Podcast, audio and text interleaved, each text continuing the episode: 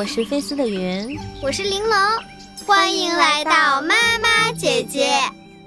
上一期节目里，我跟你分享了我带玲珑第一次去颐和园之前做的准备。那今天呢，我就把玲珑带过来了，准备和你聊一聊我们俩去完颐和园之后的感受，对吧？玲珑，你什么感受啊？嗯，你知道吗？我以前没去颐和园的时候，我就把颐和园想象成了一个四合院。四 这么小的一个园子，然后呢，去了之后呢，我妈呀，这根本就不是一个四合院，这真的很大，对，太大了，是咱们国家现存的最大的皇家园林。对，而且我们第一次转都没转完，走了差不多有大半圈吧，应该得有了。你先跟大家说说颐和园的整体布局吧。颐和园呢是有两。大部分组成的，第一部分呢是昆明湖，巨大巨大的一个湖。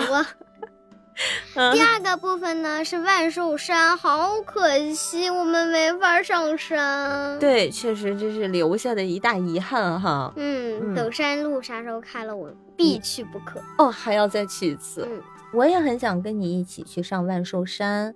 主要是我想去看那个宝云阁，觉得那个铜亭真的是值得看哈，对吧？那个是现存的最大的一座的铜亭了，也是这个一八六零年英法联军把这个清理园全部烧完了之后啊，唯一幸存下来的建筑，因为它是铜的嘛，所以它烧不坏。对。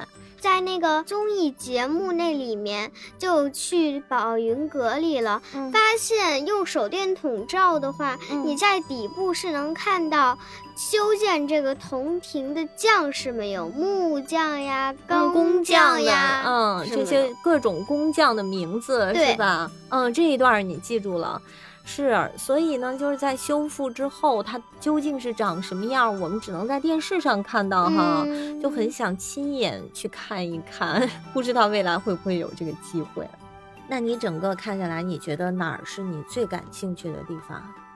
南湖岛，跟大家说一下，是从颐和园的新宫门进去，越过这个最著名的十七孔桥，就能到达一个。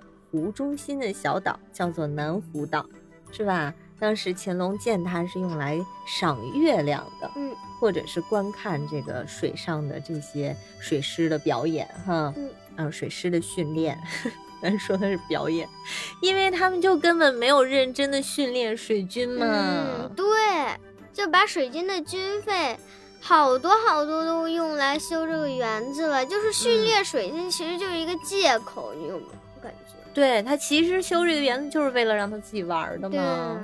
为什么我对南湖岛这么感兴趣呢？因为它神秘呀，而且你到那儿就特别凉爽。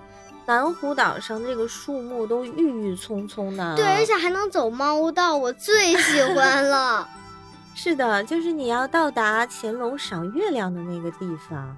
你刚到南湖岛上是看不见的，嗯，你得顺着一条小山路，蜿蜒的小山路，往这个小山坡上啊，其实不是多高的山，往上走这么一截儿，嗯，对吧？然后你就豁然开朗呀，这个地方也有一个店。那个南湖岛其实也有一个景，码头往右偏一点点，嗯，你就可以看到那个围墙的影。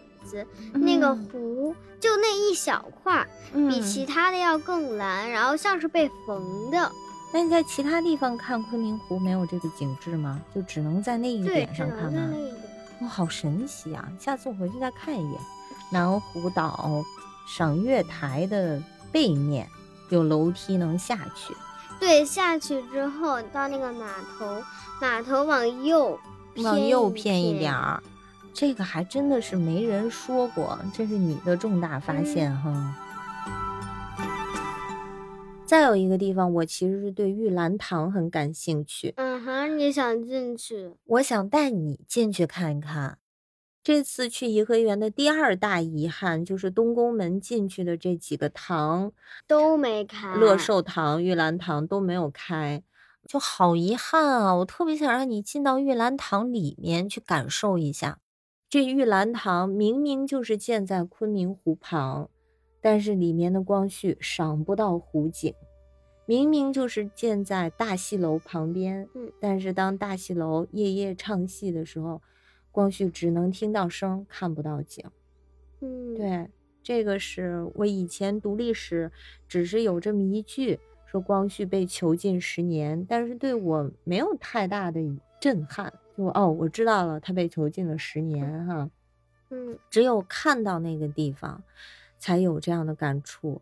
真的，怎么在里面待够十年的呀？太可怜了，囚禁了十年，然后还被毒死了。嗯，果然呀，慈禧不是他亲妈，下手就是狠，违反儿童权利公约。嗯，咱咱不说。光绪当时被囚禁起来的时候，他已经成年了，他不再是儿童了啊。嗯，咱们就说说这个权利，就《儿童权利公约》里面的这个权利是利益的利，对吧？嗯。左边一个和，右边呢是一个利刀旁。这个利是指的你的利益，对你自己好的这些事情，是吧？嗯。但是。光绪之所以被囚禁，他和慈禧争的这个权力是哪个力啊？是力量的。力量，这个力。对，大力水手的力，他们俩是在争谁有这个权利来统治中国，这统治整个清朝。对，是在争这个权利。那么这个权力之争就是很血腥了。那么历史上有很多都是为了这个争权夺利，最后失掉了性命。嗯。还有我想去看的是大戏楼，因为我听说颐和园是开放过大戏楼去演戏的，所以我很想去看。是是在那个《国宝大家说》里面，那个副园长说有一次他开放了，还把这些京剧的大咖们啊请来演出，是吧？哎，他把三层的戏楼都打通。然后我觉得在那个时候，古代是最现代发明的戏楼。对，我觉得也是。还能喷水，立体的舞台效果啊！我想去看的戏是《西游记》，那个三层演员啪，然后还能喷水。对，就是这个齐天大圣，他就可以带着威亚哈，大闹天宫这种场景就能演得出来。我也是很期待，希望咱们以后有机会吧。嗯。好啦，今天的节目就到这里。以上是我和玲珑这次去颐和园的一些感受，不知道你听了之后有哪个地方是你特别感兴趣的？欢迎在评论区留言给我。那如果你喜欢我们的节目，别忘了给我们点赞、订阅、转发，在锁屏状态下也是可以点赞的。感谢收听，下期再见。